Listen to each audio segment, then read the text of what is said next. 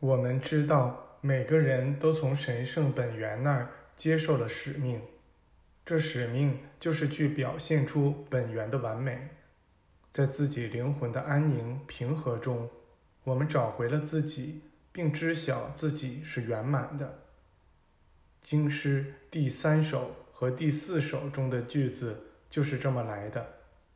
它修复了我的灵魂，即使走过死亡的暗谷，我也不惧怕任何伤害。在这上帝本源的圆满仁善中，我们有什么可惧怕的呢？在它之中，我们让自己的肉体天性得到安适。上帝使我们的思想镇定下来，使我们的灵魂平静下来。他启发我们。好让我们提供服务。接受了这样完善的内在培养之后，还有什么能让我们惧怕坏事带来的苦恼呢？上帝就在我们每个人的内在，他是困窘时刻始终存在的一份帮助。我们正是在他之中生活着、进化着、存在着。我们要异口同声地说。一切都好。现在每个人都可以说，上帝的爱把我直接带到群体那里。当我脱离群体时，他给我指出正确的道路，把我带回那儿去。上帝之爱的力量将我引向有益于我的东西。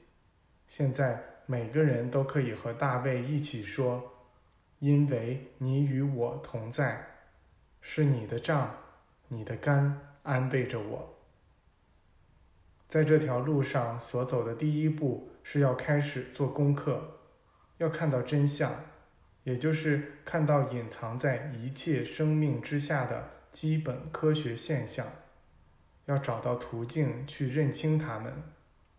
走出这一步的人会获得远超出他们从前经验的感悟和喜悦，因此。会下决心继续下去，但这时疑惑、担忧和气馁会开始冒出来，好像要延迟他们的进展。他们东挡西杀，却似乎败下了阵来。人们好像难以赢得这场过于严酷的斗争。这时，你们开始细看把自己包围起来的种种失败。你们看到上帝的孩子们在四面八方死去，看到自己这一代人中没有一个实现了我那永生、和平、和谐与完美的理想典范。于是你们说，只有死后才能完成任务。你们泄气了，认为听任自己在下降的人潮中随波逐流要舒服得多。由此。导致了人类意识的倒退。具有巨大智慧和灵性觉知的人类，又一次在本该成功时失败了。